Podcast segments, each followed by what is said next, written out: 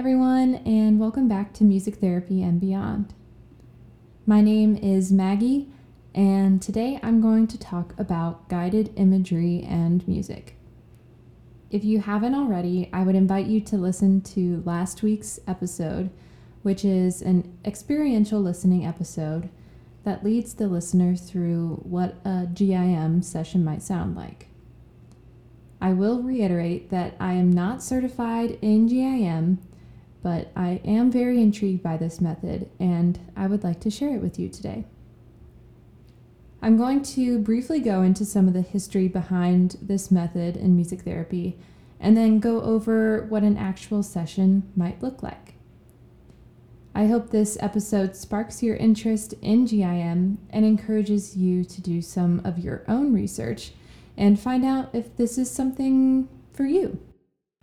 Before we get started, I would like for us to just take a moment, relax, breathe,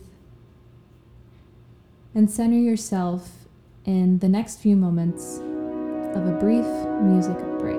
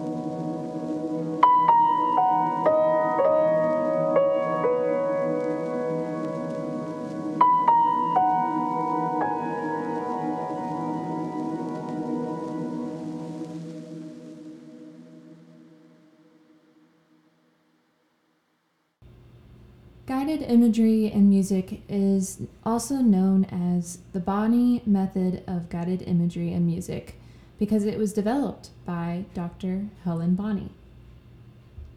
She was a pioneer in the music therapy field and was one of the first people to really understand that music has a profound impact on a person's psyche, and went as far as to make it her life's work and do research on the subject and develop her own method of music therapy.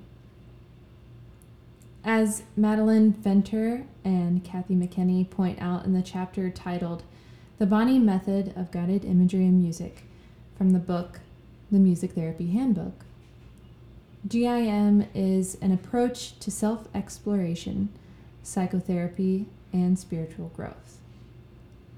Doctor Helen Bonny was born in nineteen twenty-one to a mother who was a musician and a father who was a minister.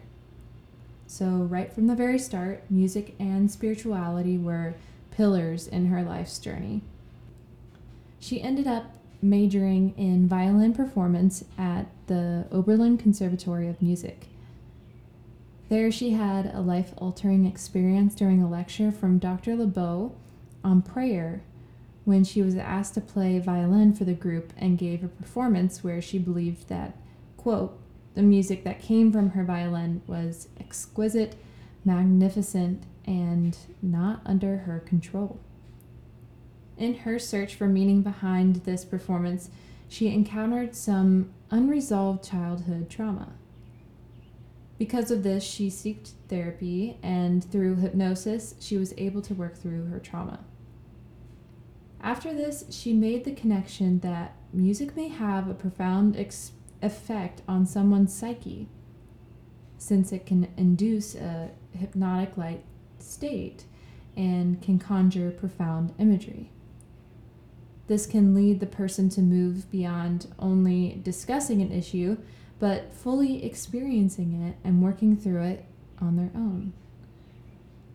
Doctor Bonny went through more schooling and performed more research on the subject until she graduated with her P H D in nineteen seventy-six, where her dissertation was on the development, process, and implementation of G I M.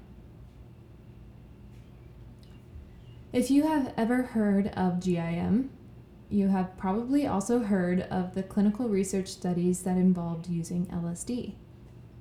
Keep in mind that these studies were conducted in the late nineteen sixties when L S D was not yet banned by the F D A for clinical studies. The use of L S D in these studies was purposed for deepening the person's psychological state and inducing them into an altered state of consciousness. Since then, we have discovered that we are able to enter into these altered states of consciousness without the use of mind-altering drugs. We just need a little bit of relaxation, meditation, and some music. Some of the theoretical influences on G I M extend from Jungian, humanistic, and transpersonal traditions. Doctor Bonny admitted having been influenced by Carl Rogers' model of client-centered therapy as well. The end goal of this therapy is so that the client can acknowledge that, quote, their internal wisdom guides their ability to make healthier choices. So, what does a typical session in G I M look like? It typically consists of four parts. One, the prelude. Two, the induction.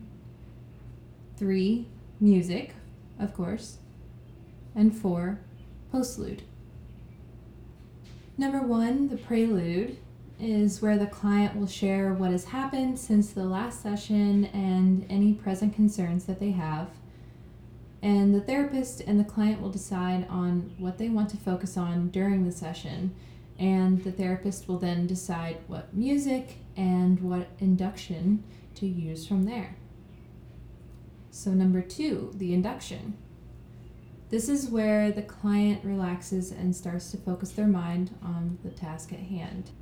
And if you listen to last week's episode, this is the beginning of the experiential listening part of the episode where I encourage the listener to relax and begin transferring into an altered state of consciousness. Number three, the music. The music is, of course, the core of the session. The therapist will choose pre-recorded music they have clinically chosen to best serve the client. And sometimes this part of the session can be from thirty to forty-five minutes long. As the client's imagery unfolds during the music, they will verbally relate their experience to the therapist. And the therapist then guides them through their imagery and assists in their processing of the events that unfold. Number four, the postlude. This is where the therapist leads the client back to a normal state of consciousness. Once the client has reached a normal state, the therapist and the client will then reflect on what happened during the client's imagery experience.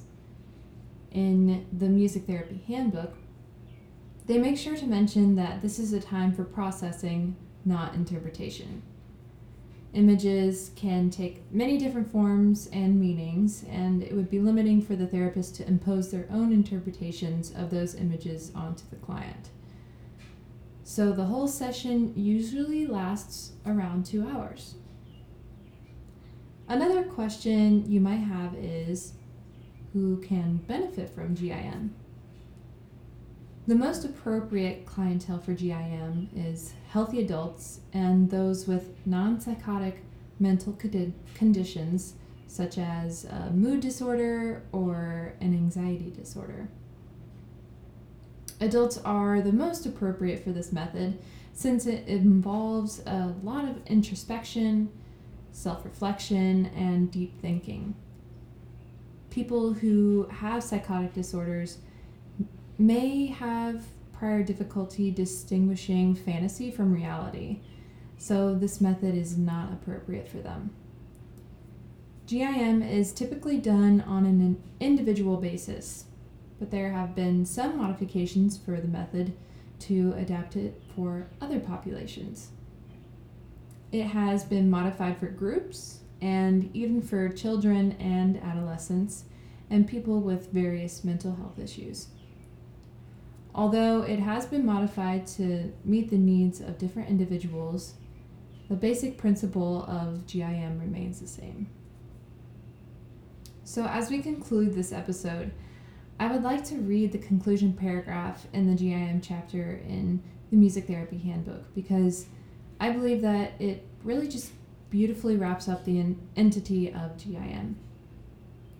It says, G I M evolved from the personal and scientific exploration of music and its ability to help people discover both the dark and the light, the depths and the heights of their psyches. It integrates the body, the mind, and spirit through the wonder of music. It allows the healthiest, most creative, wisest parts of an individual to expand and become the center from which they relate to themselves, to others, and to that which is beyond us all. And I think that is just a beautiful representation of what G I M is about. And I hope that this episode helped to deepen your understanding of the Bonny method of guided imagery in music, or G I M, and sparked an interest in doing some of your own research on the different studies that have been done in this method of music therapy. Until next time, this is Music Therapy and Beyond. Thank you so much for listening, and be sure to rate us and subscribe wherever you listen. Check out our website at w w w dot music therapy and beyond dot com. Follow us on Facebook and Instagram, or send us an email at music therapy and beyond at gmail dot com. See you next week.